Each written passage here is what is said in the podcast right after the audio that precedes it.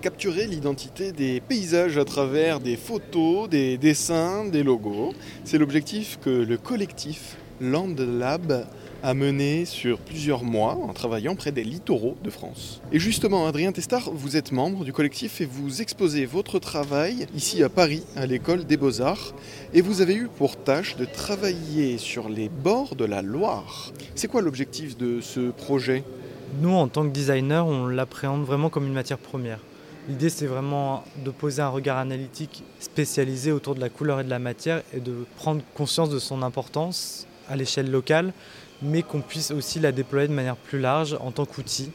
Et l'idée rêvée, c'est de vraiment constituer un nuancier, que cet objet que vous voyez devant vous, ce livre éditorial, puisse devenir nuancier et être approprié à la fois par les collectivités, par les architectes, par les urbanistes, par différents porteurs de projets, pour créer des projets justes et intégrés dans le paysage. On n'est pas sur un regard romantique du paysage, on est vraiment sur un regard analytique et assez critique et engagé sur les fragilités des territoires. On a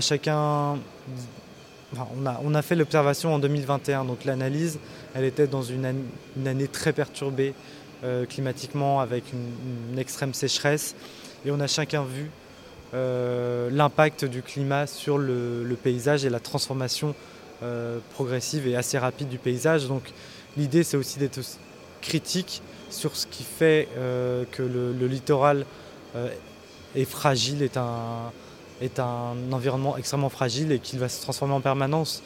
On souhaite aussi alerter à notre manière sur la transformation progressive de nos paysages. Un aspect donc écologique dans cet engagement de créer des nuanciers au paysage du littoral français. L'engagement du collectif Land Lab dont Adrien Testard fait partie.